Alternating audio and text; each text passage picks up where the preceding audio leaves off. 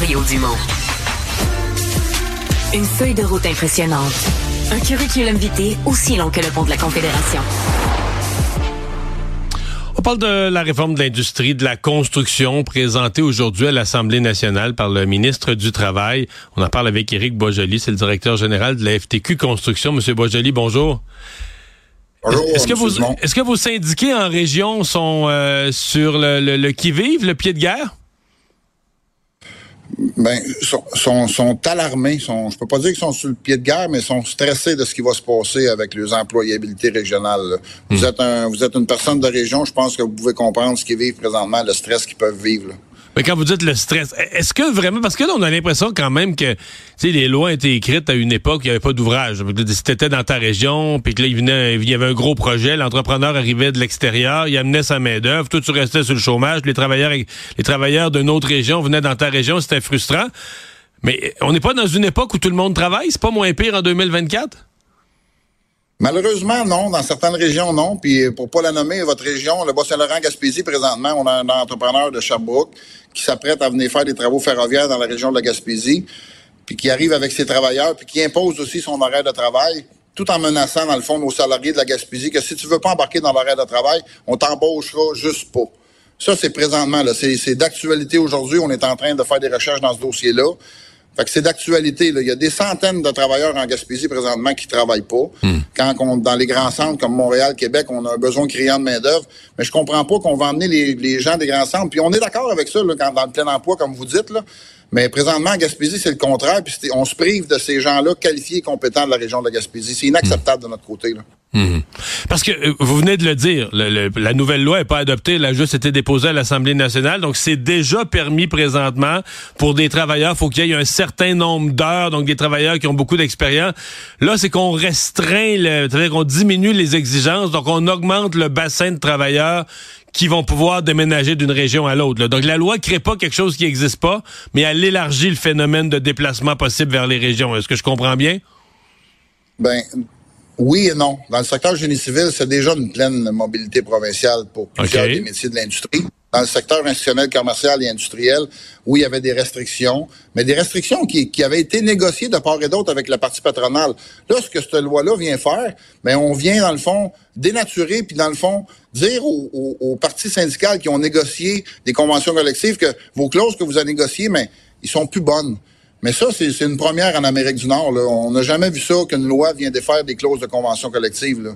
Euh, puis ben, on vient de donner une employabilité régionale, mais provinciale, à tous les travailleurs. On n'est pas contre l'effet, quand vous, comme vous l'avez dit encore une fois, quand on, a- on, va prendre la filière batterie, parce qu'on en parle beaucoup ces temps-ci. Là, euh, dans, dans la région de Bécancour, là, il y a des travailleurs de toutes les régions du Québec. Il n'y en a pas de chicane. Tout le monde travaille ensemble. Nous, ce qu'on veut, c'est de protéger une région qui est moins bien nantie dans le travail pour s'assurer que nos pères et mères de famille gagnent très bien leur vie. Puis c'est ce que la CAQ avait dit dans son premier mandat. hein. on va s'assurer de, de, de garder les emplois régionaux, de garder nos gens en région. La conciliation travail-famille, là, on n'est plus dans les années 70-80 où ce que les gens s'en allaient à Beijing 60-70 jours. là. Les gens veulent travailler proche de chez eux, veulent, veulent élever leurs enfants. On est ailleurs. Là. Je pense Ouais. qu'on veut moderniser, mais il faut écouter aussi les électeurs, ce que la CAQ n'a pas fait. Là.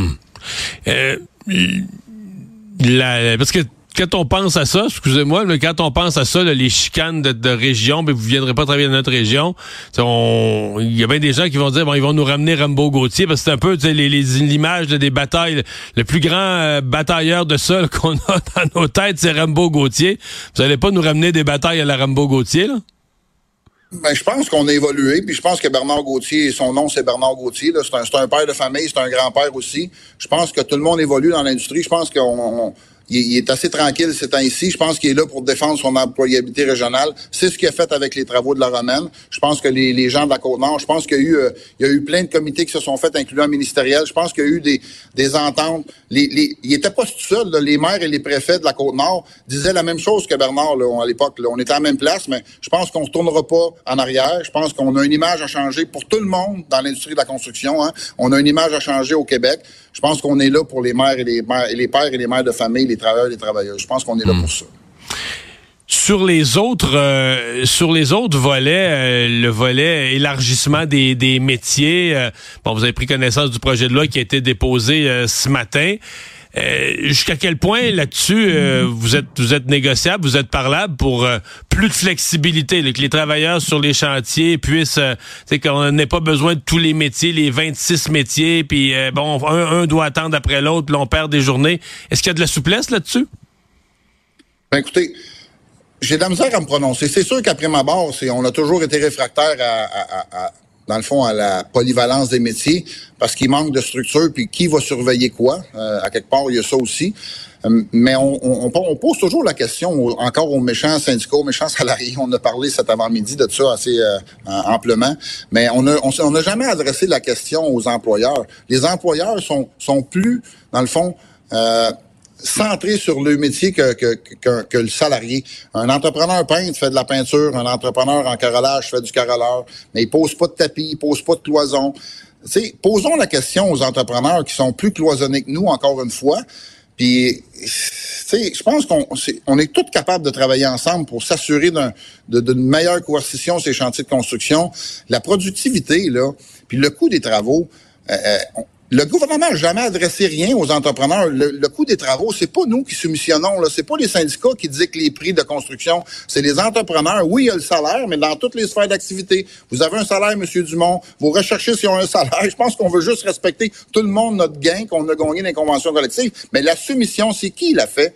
C'est l'entrepreneur. Le, si on n'a pas posé la question aux entrepreneurs, la planification des travaux. On garage, on garage des travaux de gauche à droite présentement au Québec à coups de milliards pour aller chercher des votes parce que c'est bon, c'est bon, c'est bon.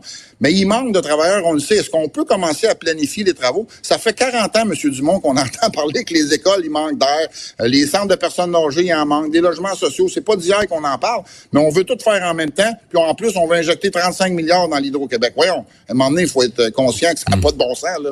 Ouais, mais je pense que c'est la raison pour laquelle aussi on dit, ben là, il faut avoir des lois qui maximisent avec le nombre de travailleurs qu'on a, qu'on les utilise de la meilleure façon euh, possible. Monsieur Boisjoli, merci d'avoir été là. Au revoir. Merci, Le directeur général de la FTQ Construction.